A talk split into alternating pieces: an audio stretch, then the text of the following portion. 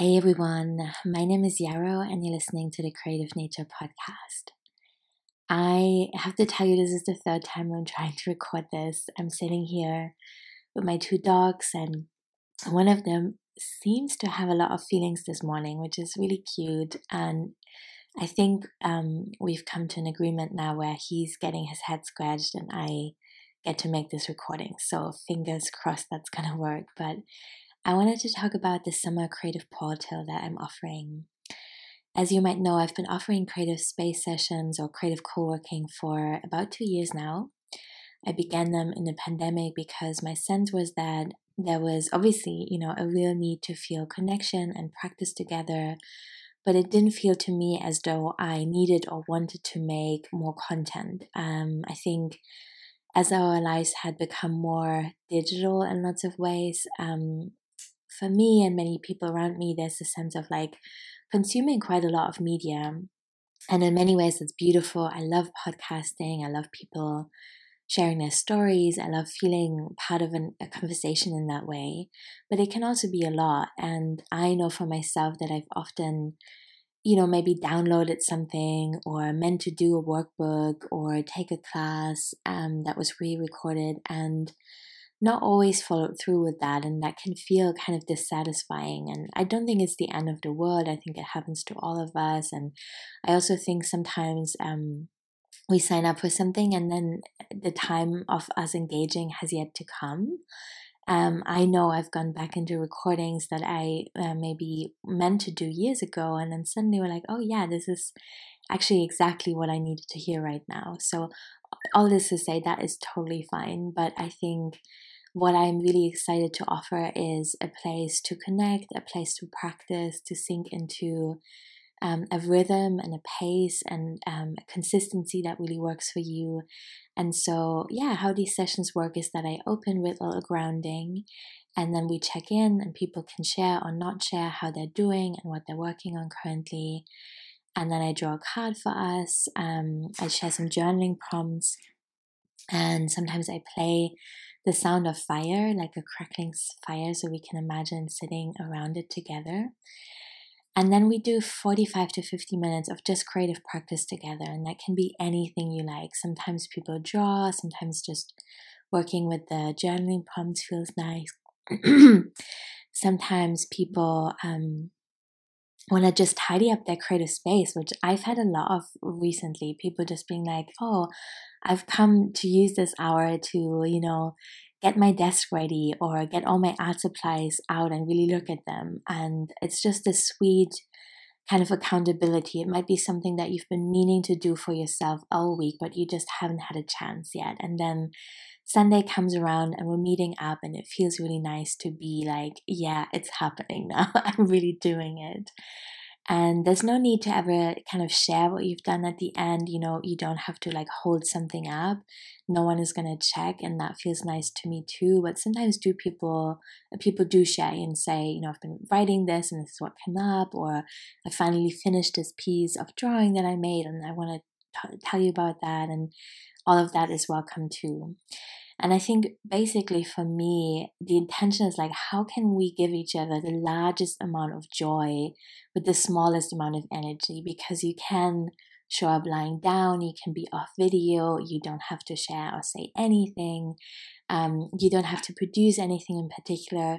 But sometimes just showing up is is really all it takes to feel this little surge of energy and excitement about the creative practice. Um, I also um, know that me and other people sometimes just do a longer tarot spread rather than like a conventionally creative project. And I love that because while I have this deep and loving and very consistent practice with the tarot, sometimes I all I have during the week is you know energy to draw a card and sit with that at my altar at the moment.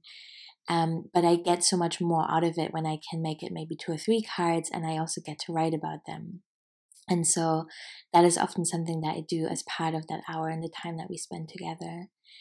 I also love, honestly, as a facilitator, that I get to practice myself too, because um, it does, you know, I, I get to sink into the space as well. We co create that together and I hold it, but I also get this quiet time, and that's really beautiful.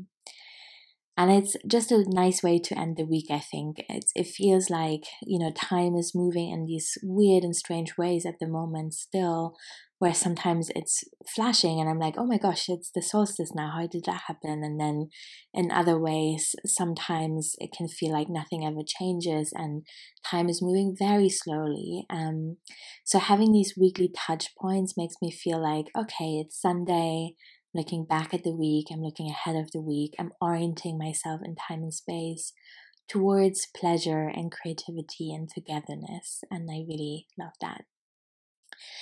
I've changed the format a little bit. So, like I said, I've been doing these for two years and they have in the past run through Patreon. So, you could sign up at any level, become a Patreon, and then join these. And I'm not doing that moving forward for several reasons. One is that I pay a lot of uh, fees, about 15% on Patreon, because I'm offering this in different currencies, and that's quite tricky. It felt hard because I don't actually need the platform for anything else because people, you know, it's on Zoom and we have our space on Mighty Networks where we talk together. So I don't really need Patreon as a platform. And I also think that for me, at least at the moment, um, or generally in life, sometimes, you know, um, it can feel like, oh, do I really want to commit to another monthly payment?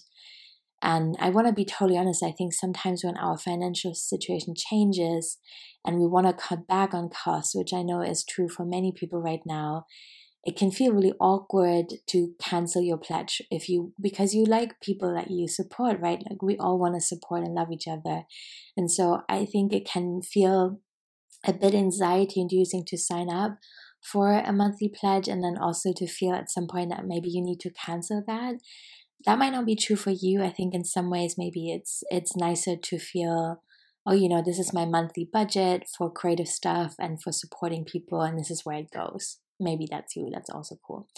Anyway i i noticed in myself also in, in addition to needing a little bit of financial support for both offering these sessions and running the podcast um, that is important to me but i also want to work with people or be in the space with people who are interested in the seasonality of it and who are really kind of excited about this weekly touch in and check in, touch touch base. that doesn't mean that you have to come every week at all, but I think to me it feels nicer at the moment to ask for a seasonal commitment.